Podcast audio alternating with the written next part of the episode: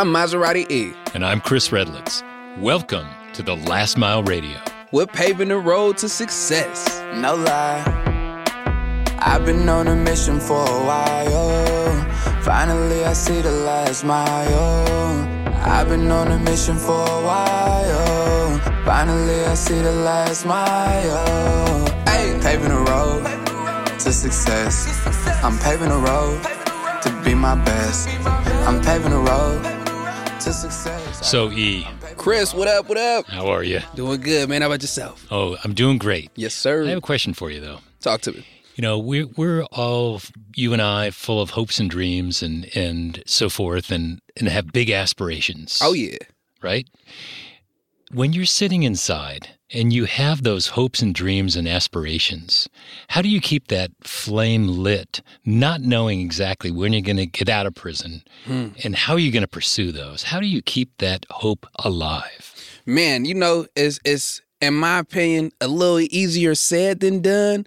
But one of the things I think, at least for myself, I'm gonna make an I statement here. For myself, I reflected on results. I seen people do it um, from starting businesses to being successful in music to a bunch of different things, right? And I think focusing on results and seeing that it was possible inspired me enough to know that I can do it as well. And from there, writing it down and putting in as much work as I could. So, people that have been formerly incarcerated who get out and do great things is it inspiration to you, especially when they come back into prison and tell their story. Is that Definitely. right? Definitely, definitely. Coming back, especially for formerly incarcerated people, to come back, especially if they come back to the same prison they paroled from, it's, it just instills a completely different level of hope. Ultimately, and what that hope does is transition to belief of something being possible and obtainable. So that ultimately alters what you feel you can do in your pursuit in making it happen. Do you feel like there's a ceiling of hope when you're inside? I mean, Hell you know, yeah. that's what I experienced too when I first went inside and started talking to the men in San Quentin. There was this living in a box, thinking in a box. Right. Hell yeah. And how do you how do you break out of that? Um, so again, for myself, so I, I I understand and can relate to both aspects of that. I definitely internalized those self-input mental limitations and, and was at a point where I didn't think like certain things were possible or tangible or realistic. And I was able to break that again by seeing people doing it. So people like Jason Jones, for instance, coming out and then coming back to the same exact prison that he paroled from and telling us all the great things that he was doing and the people that he met along the way. Um, like really instilled that belief of what was possible. You know what I mean? As well as um, for myself, I would say another turning point was starting my own company when I was 22, A1 Source Publication, publication company, from just learning how to do, um, just learning different business entities from like a, um, from an IRS pamphlet. You know what I mean? And that's how I learned how to start like a sole proprietorship and with the intent of like going sub chapter S later, on sub chapter S corp later on. You know what I mean? But understanding these things ultimately like instilled a new found belief and with that belief came the actions because like if i if i don't think i can do it then nine times out of ten i'm not even gonna pursue it Right. And now you're the inspiration for a lot of those that are inside, which is a really cool position to be in. definitely. Came around full circle. And that knowing that and experiencing that is one of the like real things that fuel me to continue to do that. Like i, I was that person behind the wall having my bros come pull up on me. So I, I know what that feels like. So i feel like not only just obligated but i want to do that and be that person for somebody else. Yeah. And the story that we're going to hear today and, and the, the guy that we're going to be talking to, oh yeah Ken Oliver, is an amazing story of coming from the depths of incarceration with almost no hope of ever getting out to doing extraordinary things. talk about a remarkable story. I, I can't wait to dive into this one, Chris. This one, this one is deep, man. When it comes to transformation and when it just comes to that ultimate level of resilience and what can come from that, and just that belief in self of what's possible, bro. Like that is it, it's nuts. I, I'm so excited for this one. I'm so excited for this one, and I hope you are just excited as we are. So stay tuned right here on Sirius XM. The Last Mile Radio is going down. When we come back, we're gonna be chopping it up with Ken Oliver. Stay tuned.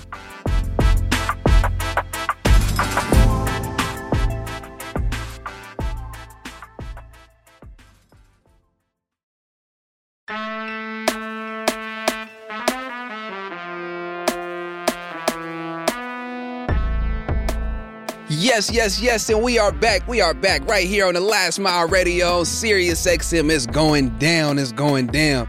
And Chris, I gotta say, man, I'm excited to announce our next guest. I'm sure you are. Oh yeah, we got my dog, the big dog, the VP of Checkr.org, and the exec two hats, and the executive director of the Checkr Foundation. It's going down. We got my boy Ken Oliver in the building. What's happening, man? What up? What up? Good to be here, Maserati. Ken. Good to see you, Chris. Yeah, great to have you. Welcome to the Last Mile Radio. Yeah, for sure.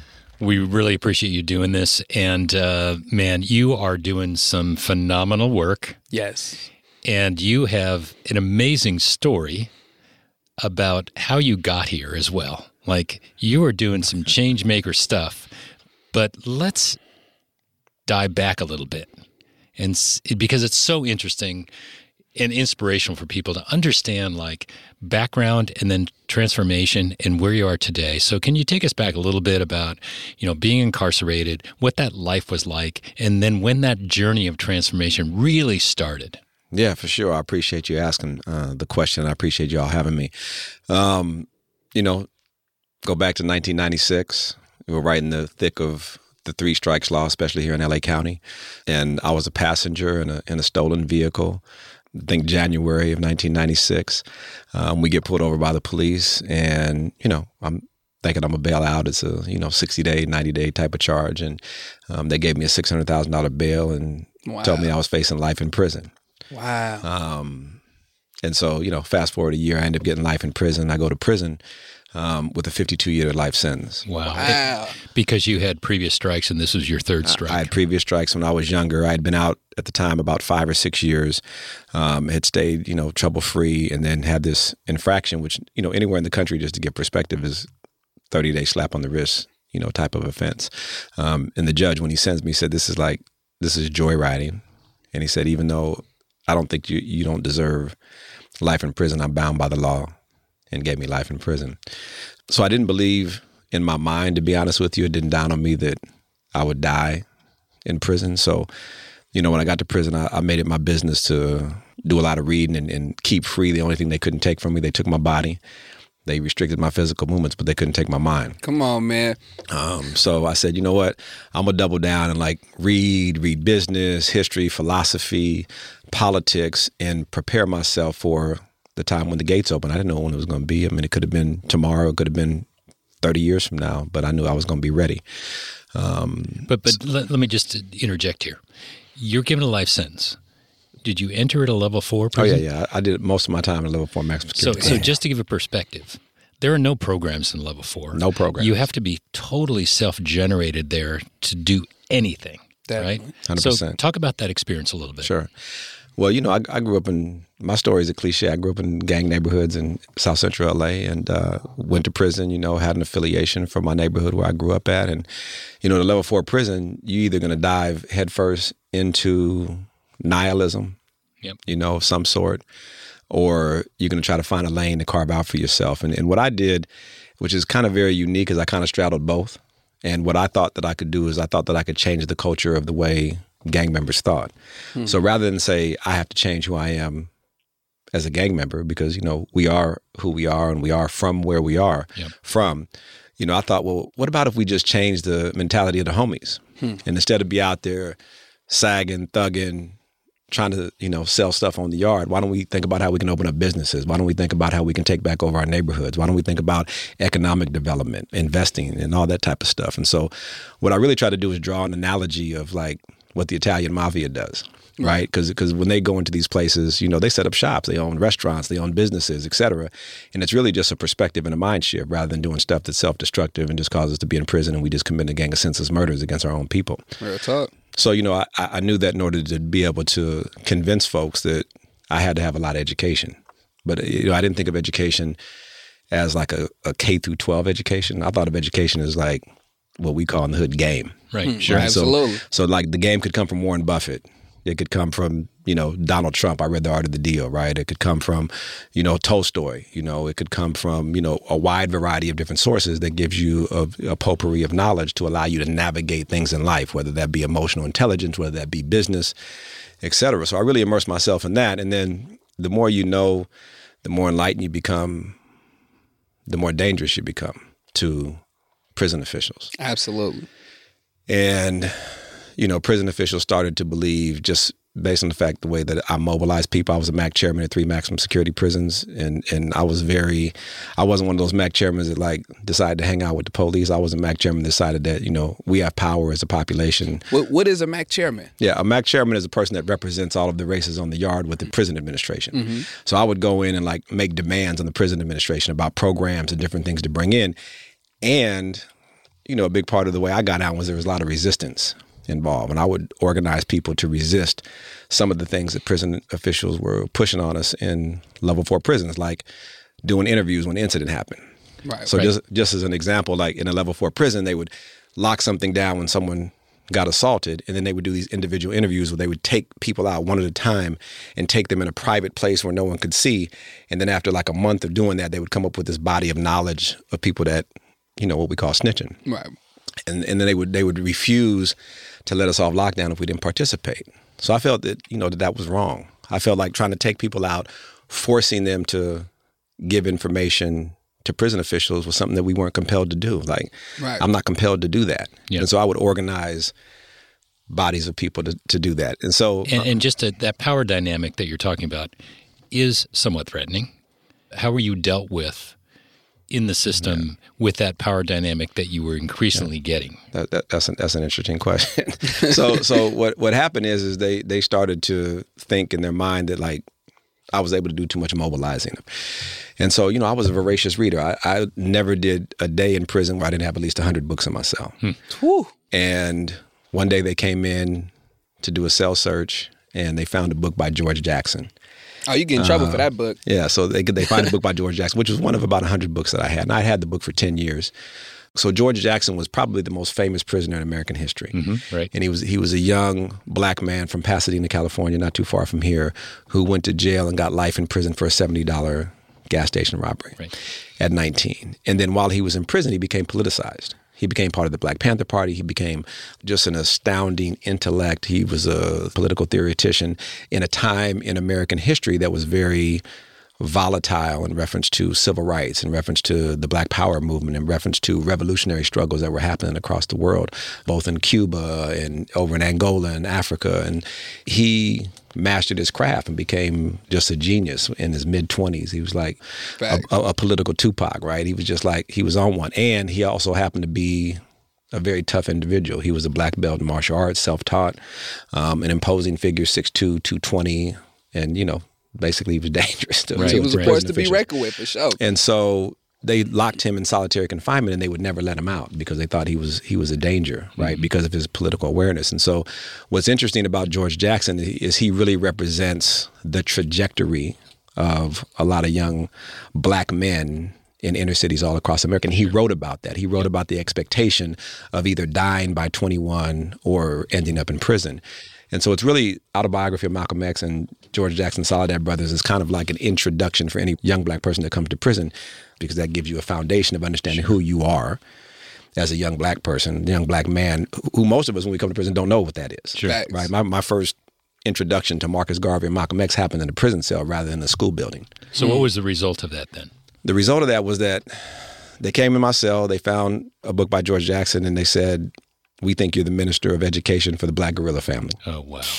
and you have way too many political books. And they, they did an investigation. They sent me to administrative segregation, left me there for I don't know eight nine months. Wow. They put they put yellow tape on my cell like a murder had happened and refused to let anybody in. And to let people know this is basically solitary, as people refer to that, or the shoe, or the shoe. solitary confinement. And I'll never forget, you know, they they have some what they call the goon squad that investigates these things. And he comes to my cell and he says, you know, Ken, do I think that you're the minister of education for the Black Guerrilla Family? No, I don't.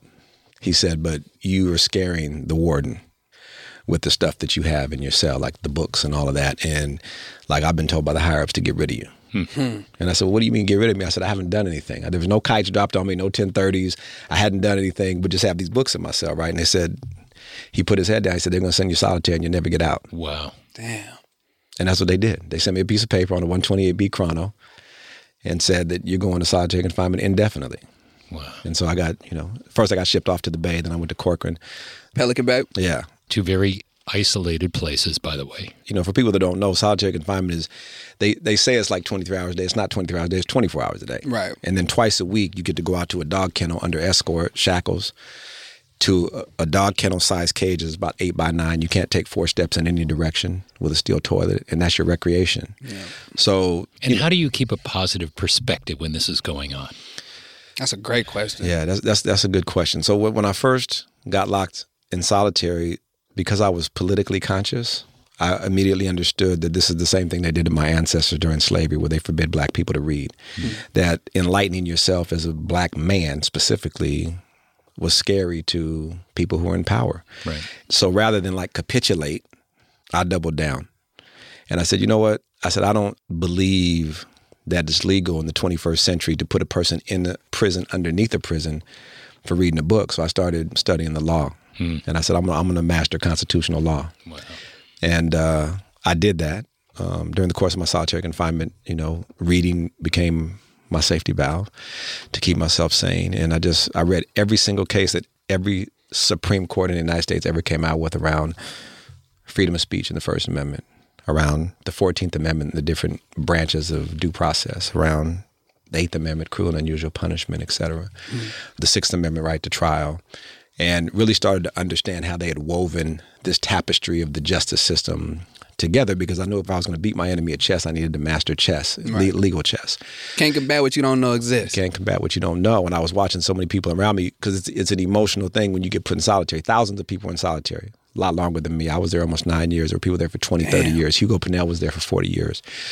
And they were quick to like file against like the evidence, like, oh, they locked me up because I had my homie in my phone book. And people would like file lawsuits, but they were constantly losing, getting kicked out of court. And so what I did is like, I zoomed out and started thinking, okay, why are all these people losing? Because they're challenging something they can never win because there's a very low threshold. Courts don't want to um, micromanage prisons, so they give a large deal of deference to wardens and, and departments of correction, excuse me. And so I said, what I need to do is challenge the infrastructure. Get away from the evidence. The evidence. I need to challenge the constitutionality of the infrastructure that CDC had built for 50 years. This had been going on since the early 70s, hmm. where they were locking people up. Just Maserati has a conversation with me on the yard. If an IGI person has something against Maserati, they can lock him up and say he's an associate of Ken. Ken's validated. You're going to the hole forever. Right. Right, No exactly. evidence. No anything. We could have been talking baseball. Even having those books, they could validate you. That- when I was right. in Solano, I had the George Jackson book. They confiscated that from me and threatened to validate me and Right. say I was going to be in the game. That's I'm right. like, what? Right. Like it was Right. nuts. They, they they they were manufacturing cases, and so what what would happen is is like the IGI if if there was a thread of something where they didn't like you or you rubbed somebody, then they would try to like okay manufacture these cases. Let me go through his phone book and see if he has any single person in our system that has been validated before. He he, he might not have talked to the person for ten years. It might have been his cousin. Didn't Right. matter. Yeah. Oh, he has a George Jackson book. Okay, that's one piece. Let me see if I can put the other pieces together. Next thing you know, he's in solitary forever. It happened to a lot of guys. Right. So you're on this journey in solitary. Yeah. How does that evolve to the point where you can get out of there Sure. and then start the journey to get released? Because at this point, you know, you talked about going in 96. Yep. way No- different ball Nobody game. was getting out. Yeah, way different. ball Nobody game. was getting out. No lifers were getting out, like less than 2%. No. So you have to keep that mental positive energy because no one's getting out. And you have to say, how am I going to get out of this box? Hundred percent. So, how did you do that? So th- there were a couple of things that kept. I I just wanted to double click on how I kept my sanity because the last mile, actually, ironically enough, and it's funny how things come full circle, played a role deep. played a role in my sanity in kind of a vicarious way. So while I was studying law, also I was telling Bev earlier, like one of the things I thought about, like if I'm ever able to get out of here. I need to be able to hit the ground running because I don't want to put an orange vest on and go pick up stuff on the side of the freeway Right. right? And I said, you know, I've always been an entrepreneur. I've always been interested in like what's on the cutting edge of like business, making money, success. And at the time, like tech was doing a lot of big things. There were a lot of like mergers and acquisitions. People were buying companies. And, you know, I used to tell my family, like, send me all the Inc. magazines, the Wired magazines, the Entrepreneur magazines, the TechCrunch magazines. And I used to read a lot about tech. And then I read an article one day, I think it was in the Wall Street Journal, about the last mile, like in 2011, 2012, 13, somewhere up in there. And it was about this program in San Quentin that was opening up. And at the time, they were talking about entrepreneurship more so than coding. Right. It was the entrepreneurship piece. And I'm like, oh man, if I could ever get out of here, like I'm going to San Quentin because I'm getting ready to get in that program and I'm going to make something happen, right? For sure. Um, And then a few weeks later, I read about a program called Project Remade, which was out of Stanford. Um, That's right. That was happening. Was an entrepreneurship program. I'm like, oh, yeah, there's some programs out there that I can get involved with. So I actually wrote to the last mile in San Quentin while I was in solitary confinement. I told Bev to look up in the archives because I'm sure you guys have a couple couple letters from Ken Oliver from solitary confinement at Corcoran. And so that helped keep me sane because I used to listen to this podcast called Business Rock Stars. It was an interview podcast similar to this where they would interview entrepreneurs, tech people, people who are on the cutting edge with new businesses. And I was just fascinated by opportunity. And I said, I'm gonna make something happen because these people aren't any smarter than me. I know, I know if I could just focus and, and get my weight up, that I can make similar stuff happen um, Absolutely. from a creative standpoint. And so we did some hunger strikes in 2012 and then 2014 where we organized the largest hunger strikes in American history in an indoor facility. 30,000 people at one point participated. This is in Pelican Bay, right? Pelican Bay, Multiple Corcoran, all, all the prisons Yeah. though. Yeah, yeah. I was in Folsom. We, we No, I I, remember. I participated remember as well. in yeah, Folsom. yeah, yeah, Yeah, so we did a hunger strike, and and what a lot of people don't know, four dudes died in the building that I was in from hunger striking. So, like we mm-hmm. we talk about like solitary, we talk about these things, but like there were men that sacrificed their life for a bigger cause, Yep. for this. And then as a result of those hunger strikes, lawyers from across the country, the United Nations came out and said that anything past 30 days is considered to be torture. The Constitutional Law Center in, in Pennsylvania came out, and, and, a, and a cabal of attorneys came together to basically bring CDC to its knees and and did such a remarkable job that CDC agreed to stop validating people based on status that there actually had to be some type of action behind putting someone in solitary. So they let us out in 2016 so I was part of that wave and that movement that got released to the main line. They sent because my points had dropped over all those years I was in solitary. Like your points are dropping every year for not getting any write ups. Right. I qualified for level two, and I tried hard to get to San Quentin, couldn't get there, and uh, they sent me to Soledad Central. And so I get to Soledad. I still have no idea when I'm going to get out. I'm under the three strikes law. My earliest possible release date is 2048. Wow. And uh, let me back up a little bit. While I'm in solitary, the three strikes law changed. Right. Prop Um, 36. Prop 36. and right. so the DA in LA County refused to consider my case because I was validated as a as a prison gang member. Right. And so they were like, "Ain't no way in the world we're going to let Ken Oliver out of prison." And so um, Stanford University came in and, and helped me with my case. And then all this time, my, my lawsuit that I filed for being validated is pending in federal court. It took me four years to write that lawsuit because I was so busy and meticulous about trying to get that right.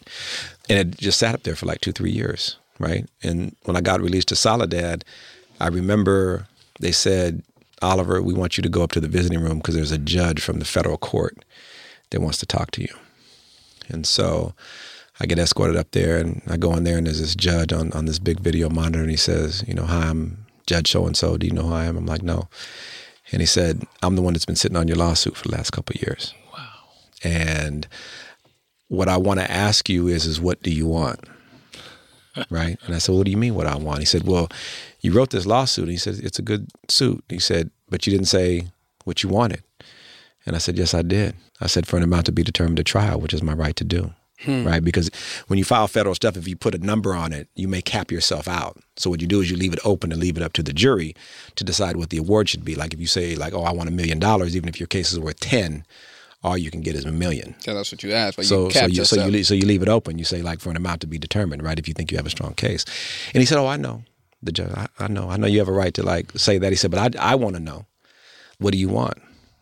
I said, "That's that's a good question." I said, "I haven't thought about it." I said, "But one thing I do know in the state of California, it's one hundred fifty dollars a day for false imprisonment. Mm. So if we add that up, and I did this to him, I said, for the eight and a half years that I've been there, just for me to answer my name, if you called me, it'd probably cost seven hundred fifty thousand dollars just for me to get in a room and have a conversation with you. I said, and I'm not saying I would settle for that. That's just what I might answer my name for. He said, oh, great.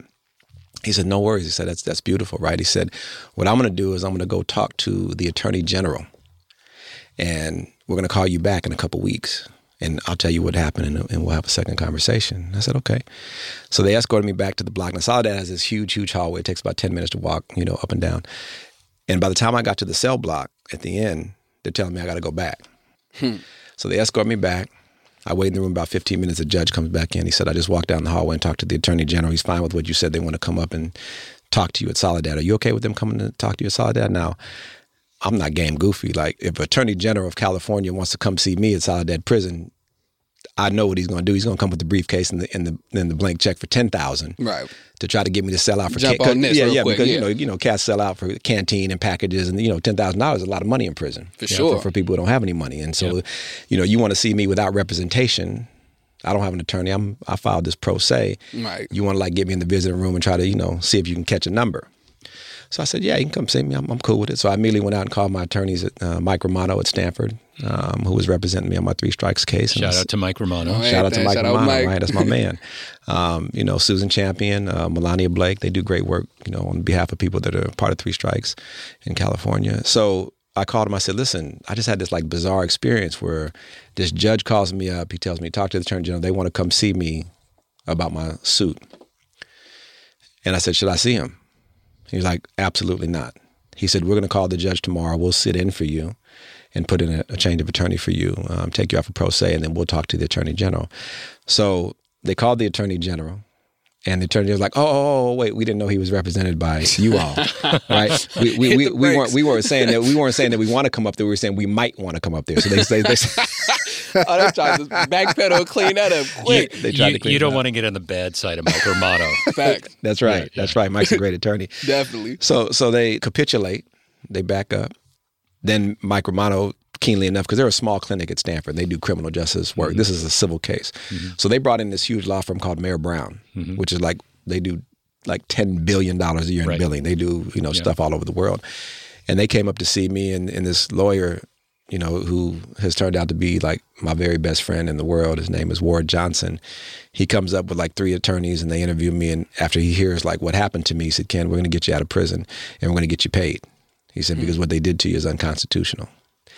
And so they kind of like took over my civil case. And six months later, they formed a meeting with the attorney general, CDCR, the judge. And he told, and I love telling this story, he goes to tell his lawyers at his Palo Alto office, he says, listen, and he's talking to 10 of them. And he says, we're going to go in here with our trial best suits on, our best briefcases, and we're going to go in here and we're going to tell the Attorney General of California that if they don't let Ken out of prison and they don't settle this case, we're going to make their life miserable. and We're going to bring the weight of Mayer Brown mm. on them. And we're willing to go all the way to the Supreme Court of the United States. That's what he told them. Wow. And so they end up going, like this bevy of attorneys with the Stanford attorneys, but with all these Mayer Brown attorneys. And they go up to the Northern District Federal Courthouse. And they spent all day negotiating. And, and when they were done, they called me up. I'm sitting up there in the, in the legal visiting room. And they said, Ken, it's over. Um, Just like that. we, we got you a settlement and you're going to be going home. Wow. Right? And uh, Lessons. so, you know, I got, I got that blessing. And it took like six months to work the paperwork out with the LA Superior Court. And I ended up getting out of prison. And so that's kind of how this whole thing happened. That's amazing. That's deep. That's deep. and we chopping it up with my dog, man. Ken Oliver, the VP at checkr.org. And gotta gotta put the and on that. And executive director of the Checkr Foundation. It's going down. And it's been a hell of a journey. That that is amazing. You get out. Um, you had a 52 to life sentence. You get out of prison, and you've got uh, this momentum in your mind. We talk a lot about go mode. Oh, go mode is real. So Ken, you had go mode when you were in the shoe, right? Yeah, So yeah. put this guy out in the marketplace with go mode. What's going to happen? I was on some Chef Curry stuff, to be honest with you. I mean, just just, just in reference to like my drive and ambition. So, mm-hmm. you know, I'm from LA, and, and one of the conditions of my release is that I go to the Bay Area. Yeah. Right. So I don't know. My neck of the woods. yeah, I don't. I don't know anybody in Oakland. I end up going to a house with this woman, an attorney named Kate Chatfield, and Earlonne is there living Yeah. there. He had just got out um, a little bit earlier from Ear Hustle. That's actually what we met. Yeah, that's that's it. That is actually where we met. It does come full circle. Yeah, it Yeah. does. Yeah, I'm, I'm in a halfway house in West Oakland. Yep. And that's where I meet Maserati. But Earlonne lived there at the time. Yep. And so I told Earlonne, like, listen, man, I got to get into tech. Because while I was in solitary confinement, I'd been watching all of this activity happen in tech. And I said, this is where I'm going to make my bread. Right. Like, I'm going to take my entrepreneur, like, stuff, yeah. and this is where I'm going to sprinkle it. And I'm Yeah. going to, you know. And, you know, Earlonne wasn't in tech at the time. He was in the podcast. And I said, man, listen, I need to talk to somebody in tech, right? So he hooks me up with Kenyatta. This is how I end up meeting Kenyatta. And so Kenyatta comes over and I say, Kenyatta, listen, I, I want to talk to like Beverly and Chris.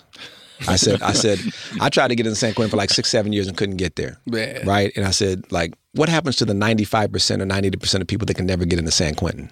Hmm. right? Because most people in CDCR can't get to San Quentin. Facts. That's right. right? And so I taught when I was Soledad, just backing up a little bit, along with somebody who ended up becoming my co-founder, a business and entrepreneurship class in Soledad of about 60 guys that we used to teach. And we used to read, read Jim Collins and other entrepreneur stuff. And then we report back and we develop these plans. But it was very organic. It wasn't like a structured program. It was a group. And uh, I said, listen, man, I said, there's a whole bunch of talent, a whole bunch of will, a whole bunch of hunger for cats that want to be an entrepreneur. You know how cats is. They oh, I'm gonna For be a real real. estate person. It's like it's like uh, Wall Street. You know, it's, it's a million of those On cats the around, stocks and right? the- yeah, facts. Hundred percent, right? That White, Mexican, black, Asians. You Yeah. like they, they want to do it, and so he said, "Okay, I'm gonna talk to him." Now, I'm just gonna tell you what he said. I don't know if this is true or not, but I gotta I gotta un- unpack it. So he says, like, you know what? They're they're highly focused on the prison piece of it. They don't want to like get into the reentry space at this time, right? Mm-hmm. And so that was my first, what I consider to be like a door shut on me. I'm like, damn. Okay, I, I can't like use this as a vehicle, right? But he never actually talked to us. No, I never got. just- A, I never got Right, a chance. right, I never right. got a chance to talk to him. But I, you know, I'm just keeping it 100. This is how. Right, this, right, this- absolutely. This is how this unfolded because, Right. and this is important because this is what led to crop. That's deep. Right. So I'm at the halfway house. I've been out about 30 days. I checked into Merritt College. I'm getting my paralegal certification, but I have this bug in me that's like messing with my head at night, mm-hmm. right, about this tech stuff. And after that experience, and this is right when the next chapter was about to open up. So Kenyatta was in transition anyway. I was also part of Defy Okay. Ventures when I got out. I was right in the middle of the program at Soledad when I was released. And I called Defy up and I was like, I was in the program at Soledad. Like, I'm hungry. I'm ready. Like, show me the way. Oh, are you an EIT? I What's I'm- EIT? An EIT is an entrepreneur in training. So these Okay. are people who have graduated the program. You get the title of like EIT. Okay. Okay. Okay. And so they said, Did you graduate? No. And they said, Oh, if you didn't graduate, we don't have anything for you on the streets. I said, Well, wait a minute.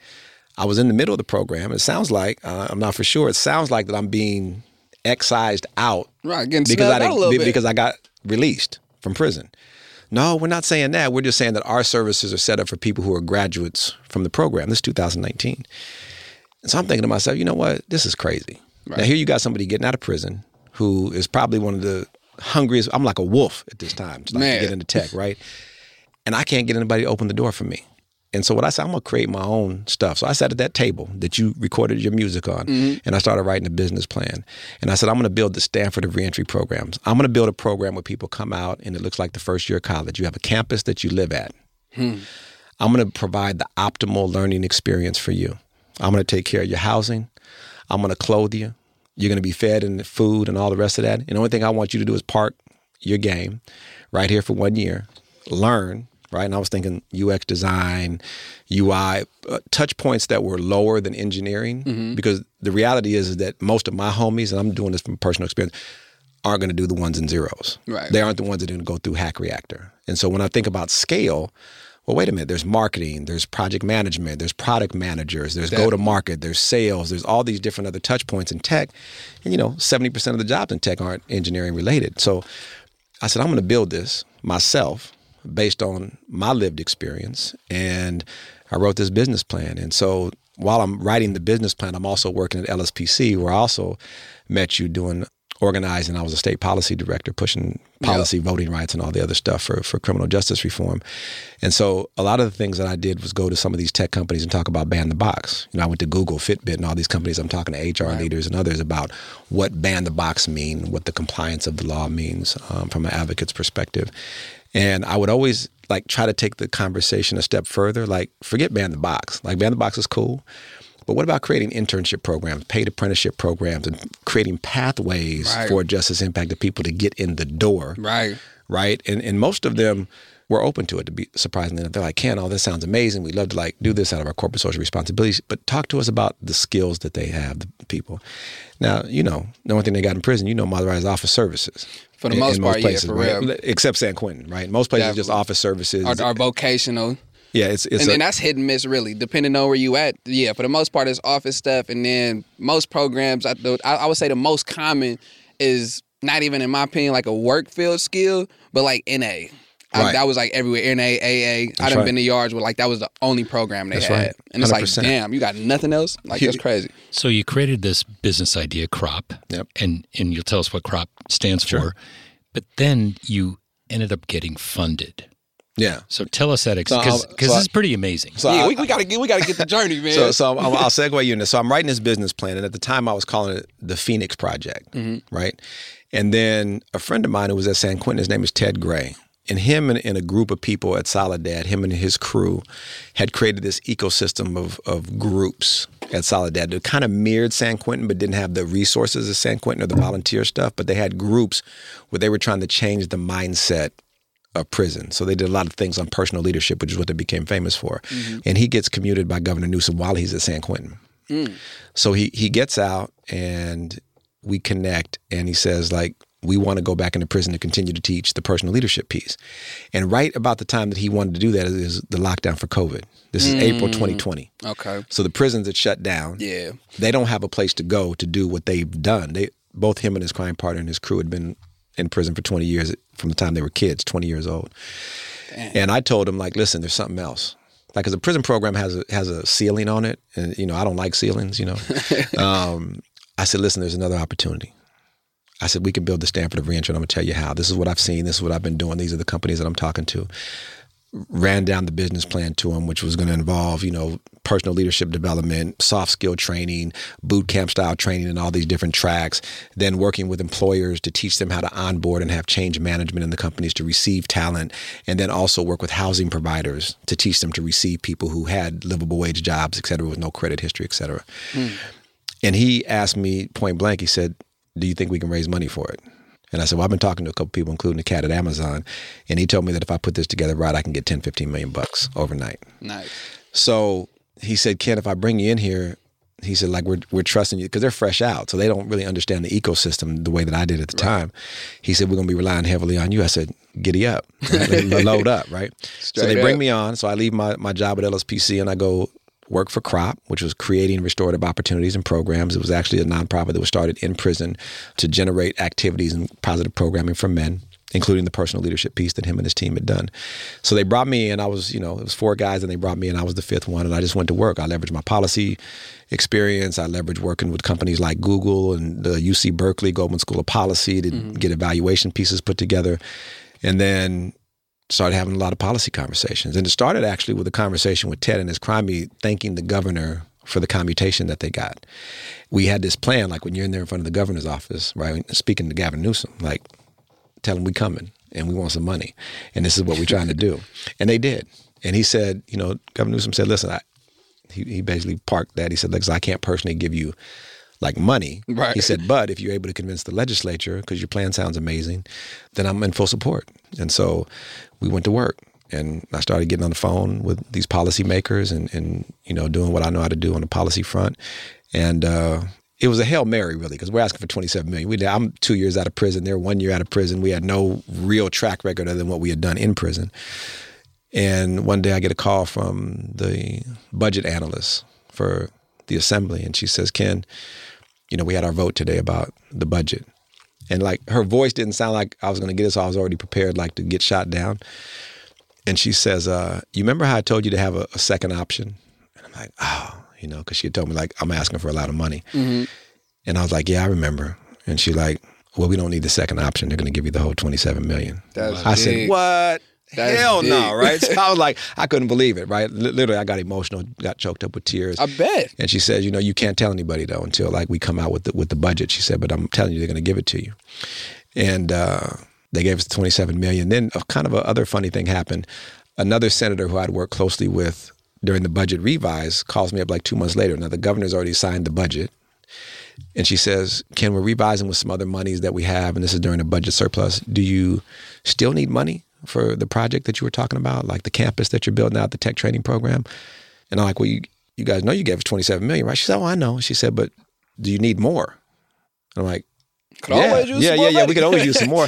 And so they gave us another million five to build the housing campus. She said, "Well, we're going to give this to you just to put towards property to build out the campus." So we ended up getting twenty eight point five million Wow. two years out of prison to build this campus, tech training campus for justice impacted men and women, and to do all the things that we kind of um, set out to do. And so it was That's amazing. That's incredible. so yeah, That is incredible, man. I, I can't even lie. As you sitting here telling the story, bro, my heart beating, and I, I know the the conclusion. Like, of course, you know, I know you, and I'm going through it. Like, damn, you better get it. You know, like, you know what I mean? That's man, that is well, a trip, bro. To overcome all the things you did, I feel like that is a excellent display of what Frederick Douglass was talking about as far as education being the pathway to freedom.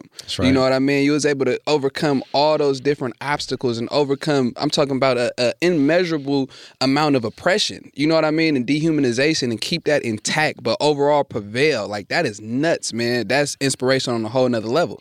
I appreciate that. And the capstone it hasn't even come yet. So you remember I talked what? about I talked about earlier in, in, the podcast. I was thinking about tech. This is go back to 2012, mm-hmm. and and literally every single day I was thinking about app and applications and, and what kind of web development and what kind of applications could I think about while mm-hmm. I was mm-hmm. in prison to get out there and like get one of those one billion dollar buyouts from a Facebook or whoever because I was reading about this every single day. There was just a fury of activity. I'm like, there's trillions of dollars changing hands, and like, yeah. I'm not part of this, right? Now I was intent on being part of it. So fast forward, I got this 28.5 million dollars. We as an organization, this tech company calls me. And like, hey, we're getting ready to operationalize our corporate social responsibility program. We just took the Pledge 1%, Mark Benioff stuff from Salesforce. And we're looking for somebody that has proximity to what our mission is, which is fair chance hiring and all of that. And uh, we also want to build a corporate foundation. So we want somebody that's 501c3 experience. And so someone told us that you would be great for the job, right? And are you willing to talk to us? So at the time, like I'm, I'm fresh off of getting almost thirty million dollars from the government and the state, and, I, and I'm, I'm real big on living up to my commitments. Like I had made a lot of promises, built a lot of relationships, and a lot of people had invested in me and the organization. So at first, I told them, no, I'm, I, am i am straight, right? Like I'm, I'm cool. I got a lot of work ahead of me they said, okay, like we respect that. And then they ended up calling me again in a couple weeks. And they're like, hey, we just want to have another conversation with you. So I said, oh, sure, I'll have a conversation with you. So we had that second conversation. And then the second conversation, they started talking tech dynamics. Now, mm-hmm. for those people who don't know what tech dynamics is, tech pays a lot different than nonprofits, right? They they they have things they have they have things like equity packages and stock and pay and like scales and it's like they got me dizzy. And so, like, you know, I called my pops and I remember telling him, like, listen, this is like, nonprofit is like high school football. Hmm. It's cool and everybody likes to go to a good game and it's good, it's exciting. But when tech calls, that's like getting that's a call from the NFL. That's, that's like the NFL calling. And that's so, so can I responsibly, as someone who's two years out of prison, like shut the door on an opportunity that may never ever come again? They were offering to make me a VP at a tech company that just had a wow. $5 billion evaluation. And I thought to myself, if I leave my fellas and I and I leave this, I need to create a solution before I think about it. And so I started thinking in my mind, like, who in the state could take on this like BHAG thing that I'd created, right? Because it was it was a huge, huge vision. Like the, the purpose of creating the campus was about systemic change. Mm-hmm. It wasn't about like one program in Oakland training 50 people a year. This was about how to change the model for justice impacted people right. and what we need upon reentry right, to be successful in the way that we can add a value proposition. And so I said, man, you know, um, Sam Lewis, he's already at ARC. Jay Jordan is already at Alliance for Safety and Justice. I mean, Kenyatta's already at Next Chapter. I'm thinking about all the like leaders that I know. Mm-hmm. And I thought about, you know, this woman who is a remarkable woman named Tara Lawyer. She was still working at the organization she was at, but I told her, I'm gonna, when I do the housing piece, I'm going to bring you over to the housing director. I called her up. I said, Tara, I got this dilemma. I got this huge, huge vision that's kind of like come to fruition. The bus is built. What I need is somebody that can drive it. And I said, Do you think you can handle it? I said, Because to me, the ideal situation is to balance this out with gender equity, to bring a woman into an organization run by five lifers, to have her lead and offer her value proposition, I thought would, would bring a nice balance uh, to what we were trying to do she ended up saying yes to it, which gave me an out. There were some selfish motivations for me to get out, but I, I, felt confident about her leadership. Introduced her to the team and said, "This is who I think can take my place, and I think the transition will be relatively small." I agreed to jump over to the board, and uh, the rest is history. I ended up going to Checkr, and, and now I'm the VP over there doing this work all across the country with CEOs and others, and all of that. So that's kind of it's been a journey, kid. It's been a journey, bro. My goodness, there's so many things to take away from fl- I think it's flower time again. Oh, definitely, definitely. You already know. so one one thing I'm big on, man, is giving people their flowers, bruh. And I- I'm pretty sure you already know, but if you don't, one of the purposes of giving people their flowers, man, a lot of times people get get their credit when they dead and gone, and they get the flowers on their grave. You know what I mean? So I want to give them to you while you still can smell it, man, and, and, and express that appreciation. You know what I mean? And commend you for that, bruh, because that's big. That's big for so many different reasons. But my, in my opinion, one of the main reasons though is the level of inspiration. Like when you see somebody do something that can quite literally alter your trajectory of what you feel you can do. You know what I mean? So hearing the things that you accomplished, hearing how you was able to remain resilient and ultimately prevail. Somebody like me, I know if I wasn't in the position I'm in now, hearing this type of stuff, that would have been like, man, as soon as I get out of prison, it's on. You know what I mean? Like it's on. Can't nothing stop me. That's For right. sure. That's so right. like that, that in my opinion is quite literally the makeup of the things that can make unstoppable people realize That's they're unstoppable. That's right. You know what I mean? And that's big. That's well, big. well, I'm a big fan, Maserati, of not letting circumstances define who or what we are, but Straight us, up. us actually driving and defining what those circumstances are. So I, I don't believe in limitations. I don't. I don't believe in ceilings. I don't believe in any of that. I believe that if any person on this earth can do something, I look them straight in the eye and tell them I think I can do it, and then I go about setting out backwards mapping that on figuring out how to do it. So you know, I I I tell every man and woman when I go into prison, like, listen, this is the power and the promise of possibility. You can do whatever you want. I'm, I'm, not any more special than anybody else, right? I'm, I'm just a man who read books and had a determination and decided. I made the decision that when that man gave me life in prison in that courtroom, you're not going to decide my fate. I'm going to decide my fate. And at the end of me deciding that fate, I'm going to hold up a Super Bowl trophy because I'm going to win. Right. And so like, I've kind of set out living my life like that. And so that's kind of the message that I deliver. And I believe that, you know, tech and the knowledge based economy has a lot to um, gain from using our value proposition, our intellect, and, and what we can bring to the table. Because when you look at like the content provider providers, right? It doesn't matter if it's a, if it's a software as a service or whatever. We bring a very unique perspective with our lived experience to any product evolution to any innovation to any consumer driven marketing piece we see things that other people haven't seen and and vice versa you know chris has seen a whole lot of stuff that i haven't seen but what happens is if you get 10 or 15 people around the table who haven't seen the same shit you come out with a better value proposition Absolutely. right so that's really what i'm about is how can we get the best idea and the best minds and i think you can only do that through diversity and inclusion in all different types of populations I've seen more just because I'm older than you. oh no, you you seasoned, man. You seasoned. You be raining That's game, right, man. that's And, and, and speaking of raining game, it's been raining game in here, man, with the big dog Ken Oliver, bro. We really appreciate you pulling up and dropping these jewels on us, man, for real, bro. I I, say it it. all the time, bro. Presence is priceless, man, for real. So Man, appreciate you coming, dropping these jewels on us, blessing us with this game, blessing us with your journey. You know what I mean? Again, it's so much that be, can be taken away from that, man. That's so inspirational and so powerful. You know what I mean? So again, got to give you your flowers, man, and continue to strive in, in the steps in the directions that you heading, bro. Because I, like you said, this this ain't it. It's still more to No, come. no, for sure. You know what I mean? And, and I, and I think it's important for all of us that have been successful, and and I know the work that you do socially too. It's important that we give back. I call this Harriet Tubman work. I mean, you Oh, know, you, sure. you you can you can go, and I can go, and Earlonne can go, and Jason can go, and live and make a salary, and, and go do our thing and live our life after you know um, losing so much of ourselves and our families' lives. But it's incumbent. I, I couldn't sleep if I didn't go back and get the homies that are sitting in cages right now and provide space and opportunity for them. Because I'm blessed. Like for, for me to have like Stanford University and Mayer Brown and this kind of platform to talk about this stuff, like that that's a privilege. Now I've sure. now I've now become one of the privileged folks, sure. right? And, and it's incumbent upon us to reach back into those cats right now who are on lockdown, to those cats right now that are reading those books or in the last mile or in some type of program in some group, hoping, Right. like Tupac said, for a better day. Right. Right. And that we provide that opportunity for them. We bring them to the other side and say, listen, this is how you can get to the places you want to go in life. There's a pathway and we're making it for you. So I, I believe that's important for all of us to do.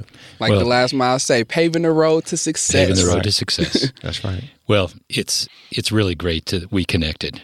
You know, the fact We got that, big things to do, Chris. I know we do. but the fact that you wrote us a, a note while you were in, in, in the shoe, and we're sitting here today talking about what we can do together, it's just miraculous, and it Isn't that gives crazy? it gives people inspiration. And and that's the thing. Like we're doing this show for people to understand, get some transparency into what's happening, but they're also family members of those incarcerated. There's people inside they're going to hear this show, and to hear your inspirational story, and to think. If Ken can do it, I can do That's it. right. And Real that's talk. what you want them That's to right. think. So we really appreciate that you shared your story. A lot of things to come. Absolutely, absolutely. Stay tuned right here on Sirius XM. You listening to the Last Mile Radio. It's going down. We're gonna be back shortly.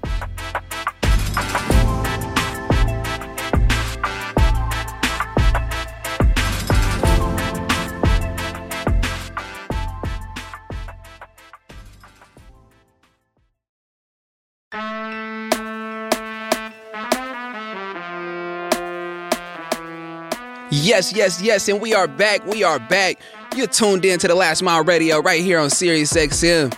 Chris, my goodness, that was deep. That was deep. That was a story. I mean, I know Ken, Right. but hearing that and and hearing the depth of that, I there are some things that I didn't even realize that in that story. I mean, you think about it. here's a guy who gets 52 to life 52 as a life. result of th- three strikes. When he went in prison, nobody was getting out that who was a lifer. Right, 96. Right. And he has this mental fortitude to be positive and say, I know I'm going to get out and I'm going to be successful. That's how he was operating. Is that, um, I mean, That You- that definitely was one of the takeaways I got. For for me, in one word, I see resilience. And ultimately that resilience was able to transition in actions that took him to an unimaginable level. Like to to to where he's at now to be to first and foremost, to get sentenced to 52 years to life and not just quit life. You know what I mean? Just to not give that alone within itself is nuts. But then to get sent to the hole yep. for that long to go, get sent to the shoe for that long and still not break, only to come out and then thrive in the prison that he was out, and then get out of prison with a lawsuit and all. Oh my God! Like that was the journey is just crazy. It's, so much to take away from it. It's crazy. That was so methodical. He said it took him four years to build his case. Right. And he did it. And he got the, the folks at Stanford, who we know well, Right. to work with him. And he's able to get his sentence commuted, basically. Right. And then he gets out and he has this idea to basically create an opportunity for people post release who don't have opportunities and has a big idea, pitches that big idea and gets funded for that big idea and still has this this tech want you know this this want to be in tech and this desire to be in tech from day one That part was a trip too. How it came around full circle full like that. circle. That part was amazing. Circle. So here's a guy who's, I mean, saying he's an inspiration is an understatement. Facts, facts. But I, I, I use that for lack of a better word because how it inspired me and impacted me definitely is deeper than it sounds. Yeah, it, for sure, for sure. So we're gonna take. there's a lot of takeaways. a there. lot of takeaways. And- but since we talk about taking, I, I want to take these flowers and give them to you real quick, Chris. oh, the, I want to go ahead and give you your flowers, man. As I as as we usually do at this time. You already know, man. You always show up and show out.